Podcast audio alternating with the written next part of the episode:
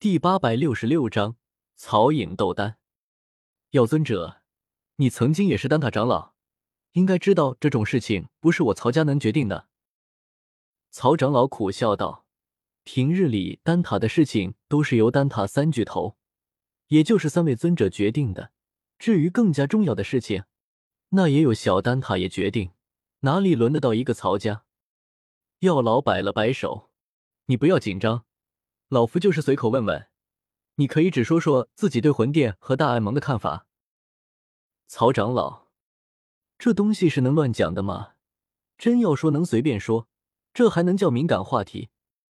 就在曹长老一脸纠结时，曹颖撩了撩额前青丝，朝药尊者笑道：“药老前辈，魂殿自成立那天起，就满大陆抓灵魂体，而大陆上以炼药师的灵魂最为强大，丹塔又是整个斗气大陆上最庞大的炼药师组织，所以从最根本上，丹塔和魂殿就势不两立。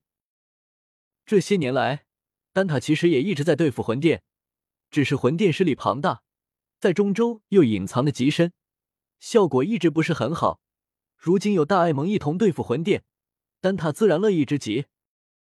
风尊者双眼一亮，忍不住插嘴道：“小姑娘，你的意思是，丹塔愿意和大爱盟结盟，一起联手对付魂殿？”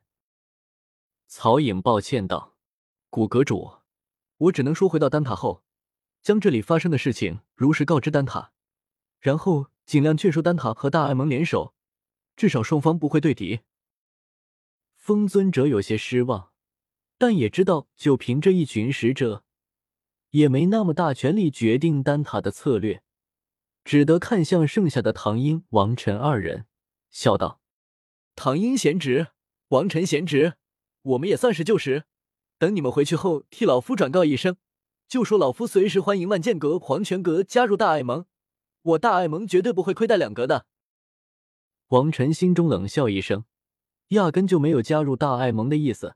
唐英则恭敬应下，心中有加入大爱盟的想法，不过不是现在，而是等大爱盟和丹塔联手之后，那样局势对大爱盟才算有利，万剑阁也不会有什么风险。药尘、风尊者、唐震三人相视一眼，都看到了对方眼中的无奈。不过三人都是人精，知道想拉拢一个大势力加入大爱盟没那么容易，也就没有很失望。要是纳兰叶在这里，凭他那张死人都能说活了的嘴，说不定说服对方。风尊者忽然想到，可惜纳兰叶还在闭关疗伤，没有出关。广场上各式比赛激烈进行着，喧嚣声不绝于耳。曹颖听得有些手痒痒，他本就是个要强的性子。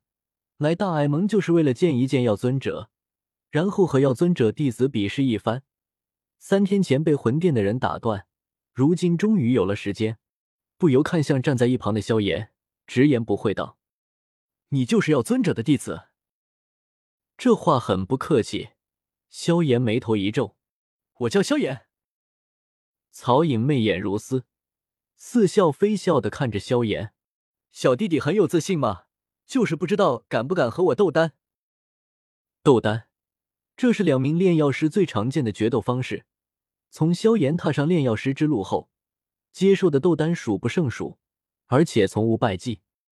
有何不敢？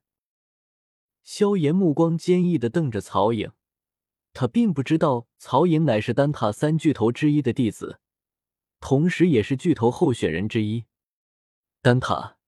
斗气大陆所有炼药师心目中的圣地，而丹塔的巨头便是所有炼药师心中的精神领袖。每一位丹塔巨头都是尊者级别的存在，任何人坐上去都会感受到权势滔天是何种意味。以曹颖如今展现的天资，有很大可能真的成为一位丹塔巨头。到时候，她不仅是整个丹塔历史上都少见的女巨头，更是丹塔最年轻的巨头。对于一名成就如此之高的女子，她头顶的光环就足以令斗气大陆上绝大部分炼药师放弃和她斗丹，因为根本没有任何胜算。可萧炎初生牛犊不怕虎，哪里在意曹颖身上的这些光环？倒是穆青鸾听到曹颖这个名字后，立刻反应过来，这位就是以前听说过名字，却一直没能得见的那位曹家妖女，面色不由一肃。不行，就凭萧炎的炼药之术，很可能不是这曹家妖女的对手。到时候他输了，岂不是丢我大爱盟的脸？叶师兄为了大爱盟牺牲这么大，穆青鸾绝对不允许任何人给大爱盟抹黑。可惜叶师兄还没有出关，不然以叶师兄的炼药之术。一定能战胜这个曹家妖女吧？可可，其实大爱盟年轻一辈中，炼药之术最厉害的还有一人。听到穆青鸾忽然插话，曹颖来了兴趣。哦，那是什么人？穆青鸾没有回答，只是召来一位星陨阁弟子吩咐了番，随后这弟子离去，很快带来一人。曹颖偏头看去。只见来人与他截然相反，身着一袭白裙，气质清新空灵，正是三天前见过的那位和纳兰叶关系很亲近的女子。呵呵，这位是大爱盟独宗宗主小医仙姐姐。穆青鸾将事情说了一遍，然后又悄悄说出自己的担忧，觉得萧炎赢不了这个曹家妖女，想要小医仙出战。小医仙身为恶难毒体。炼药之术自然不需要多说，以前是和萧炎走得太近，被萧炎给遮挡了光芒。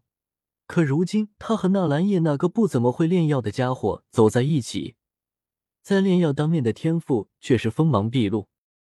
来吧，小医仙轻轻说道：“这不是为了自己，而是为了大爱盟的荣耀，也是为了纳兰叶，不想他辛辛苦苦建立的大爱盟输给其他人。”三位年轻的炼药师天才的斗丹就这样开始，规则很简单，每人自备丹方和药材，然后尽全力炼制出一枚丹药，最后由药尘、风尊者、唐震三位尊者作为裁判评判胜负。砰！砰！砰！三尊药鼎落地，小医仙、萧炎、曹颖三人盘膝坐在药鼎前，曹颖屈指一弹。一团褐色火焰缓缓在他掌心升腾而起，形状竟然如同一头巨龟，浑身布满尖锐火刺，与曹颖这千娇百媚的大美人形成鲜明对比。许多人都是一阵错愕。